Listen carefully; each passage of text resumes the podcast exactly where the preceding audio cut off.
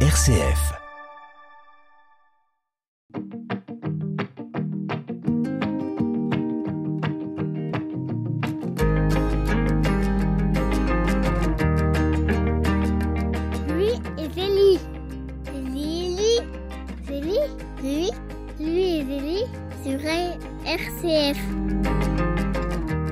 Votre émission Louis et Zélie, c'est maintenant, c'est sur RCF. Merci à tous de votre fidélité. Une émission en partenariat avec le sanctuaire euh, d'Alençon, le sanctuaire Louis et Zélie. Grégoire Moreau pour vous accompagner. Nous sommes dans un troisième volet autour de l'argent et nous, avec euh, Guy Fournier. Bonjour Guy. Bonjour. Qui est diacre permanent, qui est adjoint du recteur du sanctuaire. Et on, on évoque euh, bah, notre rapport à l'argent avec, euh, bien sûr, en toile de fond, en filigrane, euh, c'est Saint-Louis et Zélie Martin, des figures tout à fait originales et justement qui ont beaucoup à nous dire sur ce rapport à l'argent.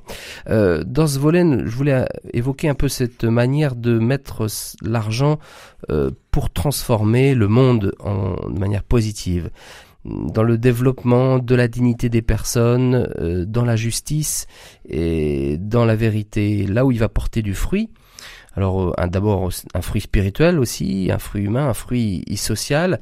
Aujourd'hui, on a l'impression que finalement euh, tout, tout nous est dû, mais il y a une autre époque où les choses n'étaient pas aussi simples et aussi, euh, j'allais dire, euh, protégées qu'aujourd'hui. Même si aujourd'hui on voit encore de nouvelles pauvretés, de nouveaux, de nouveaux défis, on en reparlera. Revenons un petit peu en arrière avec l'époque de, à l'époque de Louis Zélie Martin avec cette citation ne pas donner en aumône ce qui est dû au titre de la justice. Bah, c'est une belle phrase euh, que Louis euh, Martin, je pense, euh, même jeune homme, avait compris avant beaucoup d'autres, qui est tiré bien sûr de tout cet enseignement de social de l'Église. Est-ce que on a des exemples justement à donner à nos auditeurs de cette manière dont, finalement le- l'argent des Martins a servi ou même leur intelligence à- à faire évoluer les choses, à transformer le monde? C'est même mieux que ça, Grégoire, parce qu'avant d'avoir beaucoup d'argent, il y avait d'abord une orientation de vie qui était euh, déjà euh, à préparer le terrain pour partager.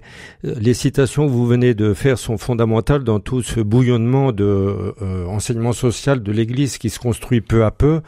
Euh, depuis le deuxième tiers du, enfin le premier tiers même du, du 19e siècle avec Ozannam. Et donc le groupe Vital Romé, par exemple, ici à Alençon, euh, dans lequel participait Louis, déjà jeune homme avant son mariage. C'est une douzaine d'hommes, on rappelle ce que c'est, voilà. autour du curé de la paroisse. Une douzaine d'hommes autour du curé de la paroisse, là, qui étaient euh, des fonctionnaires, des chefs d'entreprise, des commerçants, enfin des notables, comme on disait à l'époque, et qui se réunissaient régulièrement, à la fois pour des dimensions de loisirs, et puis en même temps pour réfléchir à une autre organisation sociale que vous venez de résumer en, en quelques mots, ce qui est dû au terme de la justice ne doit pas être versé au terme de la charité. Donc effectivement, on est devant des gens qui sont des acteurs de transformation sociale. Parfois, euh, l'évolution a parfois pa- fait passer les chrétiens du 19e siècle un peu pour des demeurés par rapport à une capacité à réfléchir. C'est quand même euh, un peu affligeant dans la mesure, effectivement, enfin, tous ceux qui lisent quelques livres euh, objectifs sur le sujet voient un bouillonnement parmi les chrétiens. Alors, c'est pas unanime, certes, parce que tout est toujours euh, mêlé et partagé, livré pousse toujours avec le bon grain, mais on voit des chrétiens qui se disent on peut pas continuer comme ça parce qu'on va dans le mur, quoi. Faut une autre organisation sociale que ça. Ça peut pas toujours être les mêmes qui gagnent tout et toujours être les mêmes qui sont perdants sur tous les plans, qui sont réduits à la misère. À la limite, ils font une analyse qui va plus loin. C'est-à-dire, il y a une analyse de part, on en a parlé un petit peu à la deuxième émission, mais qui est de, si on rentre les gens participants, ils seront, alors ça se dit quelquefois aussi aujourd'hui, là, dans les, les, les nouveaux modes de management des ressources humaines, si les gens adhèrent aux objectifs de l'entreprise, ils vont être plus performants. Voilà. Donc finalement, euh, il y a un objectif de productivité euh, qui est amélioré par certains modes de management, qui est déjà vrai à cette époque-là, mais qui va plus loin dans la mesure où vous l'avez dit tout à l'heure. Là aujourd'hui, on parle de droit. À l'époque, tout est inventé. Il n'y a aucun aucun droit social euh, dans les années euh, 1835. Il y a des bureaux d'indigence dans quelques communes. Enfin, on commence. C'est débrouillez-vous par vous-même. Mhm. Tout repose sur la charité individuelle, les congrégations pour aider les personnes qui sont en indigence. Quand Louis Martin s'acharne à faire entrer un indigent à l'hospice, euh, alors que le type il a pas l'âge, il faut avoir 70 ans, il en a que 67, qu'il obtient une dérogation et tout, c'est un combat de la dignité euh, pour euh, un partage qui n'est pas seulement de l'argent. On a l'impression aujourd'hui dans notre monde, vous voyez, sans, sans le critiquer parce qu'il a aussi ses bons côtés, mais il a ses, il a ses travers, que quand on a réparti l'argent à peu près équitablement, on a l'impression qu'on a fait une société juste et euh, fraternelle. Ben non, euh, il y a encore beaucoup de choses qui restent euh, à faire. Vous voyez, c'est Louis Martin et ses amis là pour rebondir sur votre question. Avant même d'avoir de l'argent, bon, ils en auront très vite puisque c'est des gens qui sont à leur compte et qui, qui en gagnent puisque c'est le propre d'une entreprise de gagner de l'argent, sinon elle n'existe pas longtemps. Et ils sont déjà dans la perspective de ce que le pape Paul VI va résumer en six mots, finalement, le développement de tout homme et de tout l'homme. Voilà. Donc euh, ça, ça, joue à fond dans la mesure où ça va jouer aussi au travers des missions. Quand Louis Martin envoie de l'argent, euh, on va en reparler peut-être un peu plus tard, euh, dans les colonies à l'époque. Bon, ça peut agacer de parler des colonies aujourd'hui, mais c'est une réalité aussi d'un temps avec une volonté de progrès à l'époque de la Troisième République en particulier. Euh, il envoie de l'argent en Indochine, c'est pour bâtir quoi? Des hôpitaux, des dispensaires, des écoles, etc. Donc il envoie de l'argent. Ça, ça n'effleurait quand même pas la majorité des contemporains de Louis euh, Martin, il était veuf à cette époque-là, euh, d'envoyer de l'argent euh, au bout du monde pour permettre la promotion d'individus qu'on appelait encore dans les livres officiels des sauvages. Mmh. Alors, il est très marqué, hein, Louis Martin, par euh, effectivement euh, par euh, Frédéric Ozanam. D'ailleurs, c'est un des premiers membres de la conférence Saint-Vincent de Paul qui est à Alençon.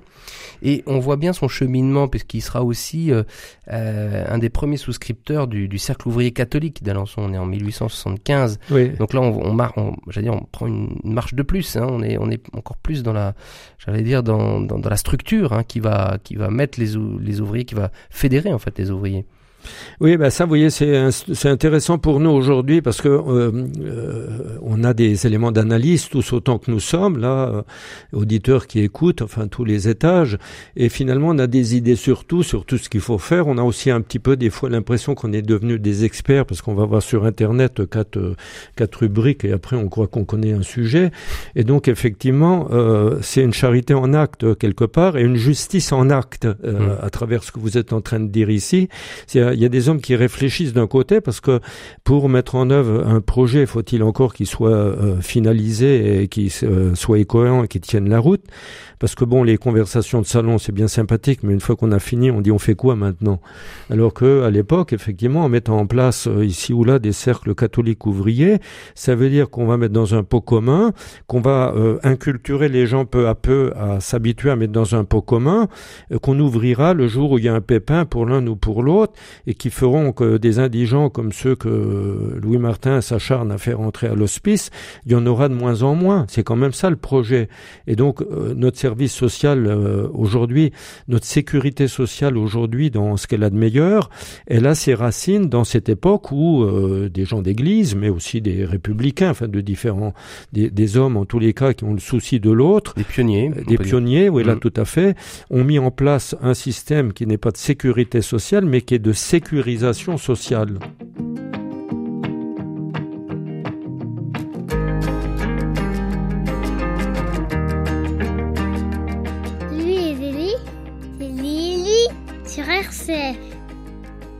C'est l'émission Louis et Zélie. Vous êtes sur RCF. Nous sommes au cœur de cette émission qui euh, nous parle d'argent euh, avec euh, comme thème autour de Louis et Zélie Martin investir pour transformer le monde. Alors on a vu que les Martins effectivement Louis en particulier était plutôt justement dans cette charité en acte faisant tout pour sortir des personnes de la rue pour les les installer à l'hospice essayant de, de chercher ou de créer des structures pour que les personnes indigentes ou dans ou vraiment écrasées par dans j'allais dire de manière un peu un peu basse un peu compliquées dans leurs existences puissent relever la tête. Qu'est-ce que ça nous évoque à nous aujourd'hui?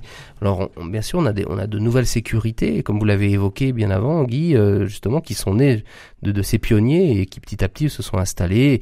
Et après la guerre, avec la sécurité sociale, etc., etc. Et aujourd'hui, on peut penser finalement tout roule. En fait, tout roule pas.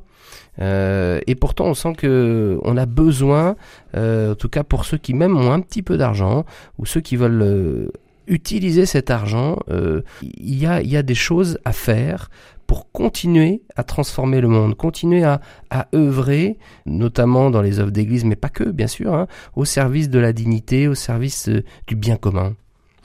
Oui, euh, vous avez bien raison de dire pas seulement dans les œuvres d'église, mais d'élargir au bien commun. Je ne sais pas si on peut le dire comme ça, si ça parlera aux auditeurs, vous voyez, mais on pourrait dire chez les Martins, quand on parle de la relation à l'argent et du, du bien commun, il y a un bien commun qui est affectif. on dit, on dit pas forcément ça comme ça aujourd'hui parce qu'on a un peu restreint la voilure à s'occuper simplement du partage de la richesse et à, s'en tenir à la dimension économique, mais il y a un bien, euh, il y a un bien commun qui est affectif. Euh, voilà, donc euh, la considération pour l'autre.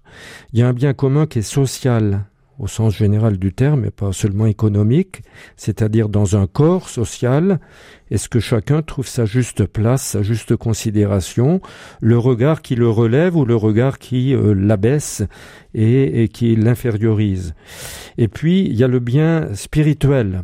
Hein, les Martins vont invertir aussi beaucoup pour mettre de l'argent au service du bien spirituel, qui, qui, qui permet l'élévation euh, de l'âme de l'intelligence, certes, mais de l'âme aussi. Voilà. C'est-à-dire se, se, se, former Se euh, former, prendre du, du temps, temps, pour, encourager des structures qui permettent, euh, qui vivent généralement de la charité publique, hein, euh, des dons, euh, de de sortir un peu du quotidien pour se dire mais quel est mon projet, quelle est ma perspective sur euh, euh, quel est mon GPS là, mon, mon guidage pour euh, le salut de l'âme hein, globalement.